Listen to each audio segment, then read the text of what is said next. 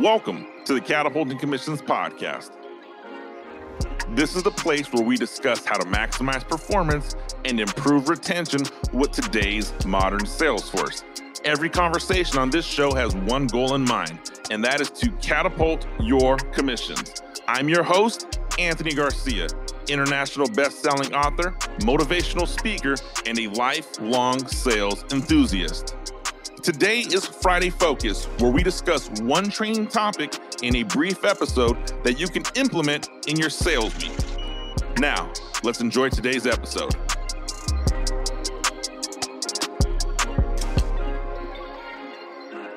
So, you just landed a new sales job or embarked on a new career. You're selling yourself, you're selling real estate, you're selling insurance, you're selling a product, you're selling a service, whatever the situation is, you're selling something.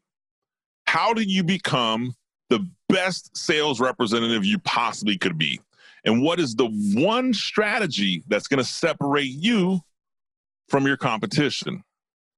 You see, that question gets asked to me on a consistent basis. I get DMs, emails, text messages. How do I separate myself from my competition? How do I become the best version of myself? How do I become the best sales rep on my team, in my company, etc.? The problem lies in the question. The problem isn't how do I become the best? The problem is you don't know enough to become the best. And to know enough to become the best, it starts with multiple areas, but the one area that separates top performers from under average performers is top performers know their competition. And that is a big benefit to you as a sales professional. Now, when I say know your competition, I don't mean just know who your competitors are, know the products they sell, know the services they sell. No, that's basic. You're not listening to this to be a basic sales rep. Knowing your competition means knowing more about their product and service than your competitor does. You should be able to articulate the exact details of your competitor's product or service better than they do. And you should also know what are they saying to their prospects about you and your product and your service. That is when you have a master level of understanding your competitors. How are they selling against me? What are they saying about their product that is causing my consumers to say yes? Here's how you get that research do it yourself. Don't trust others, don't trust your coworkers, use it as a guideline, but hear it from yourself. Start asking your customers, start asking your loyal customers when they get approached by a competitor, hey man, can you tell me a little bit about what they said? And then do the research there is so much information available online today that the lack of knowledge isn't no is no longer an acceptable excuse. If you don't know, do the research and find out. It's not really difficult. So, to become a top performing sales professional, you must research your competitors and know your competitors better than they know themselves. Now, just because you know your competitors doesn't mean you're automatically going to rise to the top of the of the ranks. It doesn't mean you're automatically going to be a top performing sales professional. Once you have that dialed in, the new problem is how do I use this information? And in order to use that information, you now have to create a plan of attack.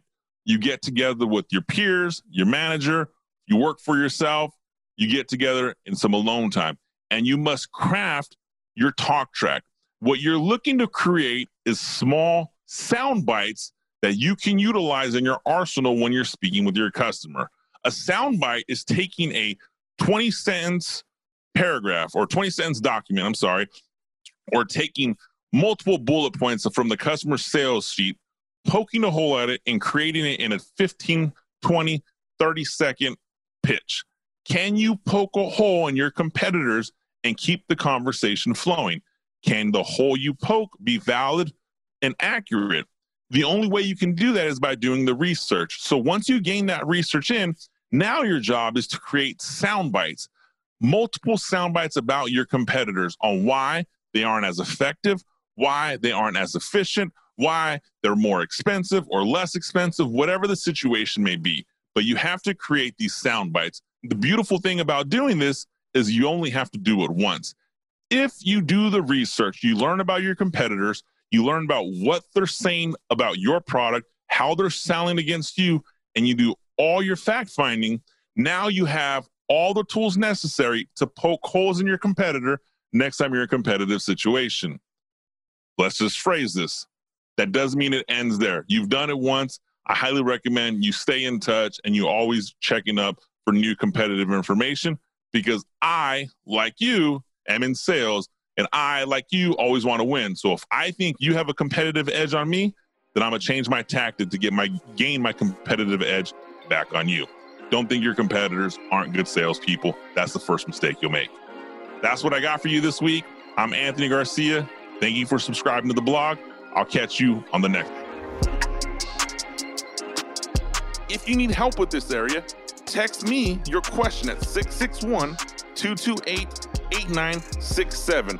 I will respond personally to the first 10 guests who text in their questions. Again, that number is 661 228 8967. Thanks for listening to the show. I'll see you next week.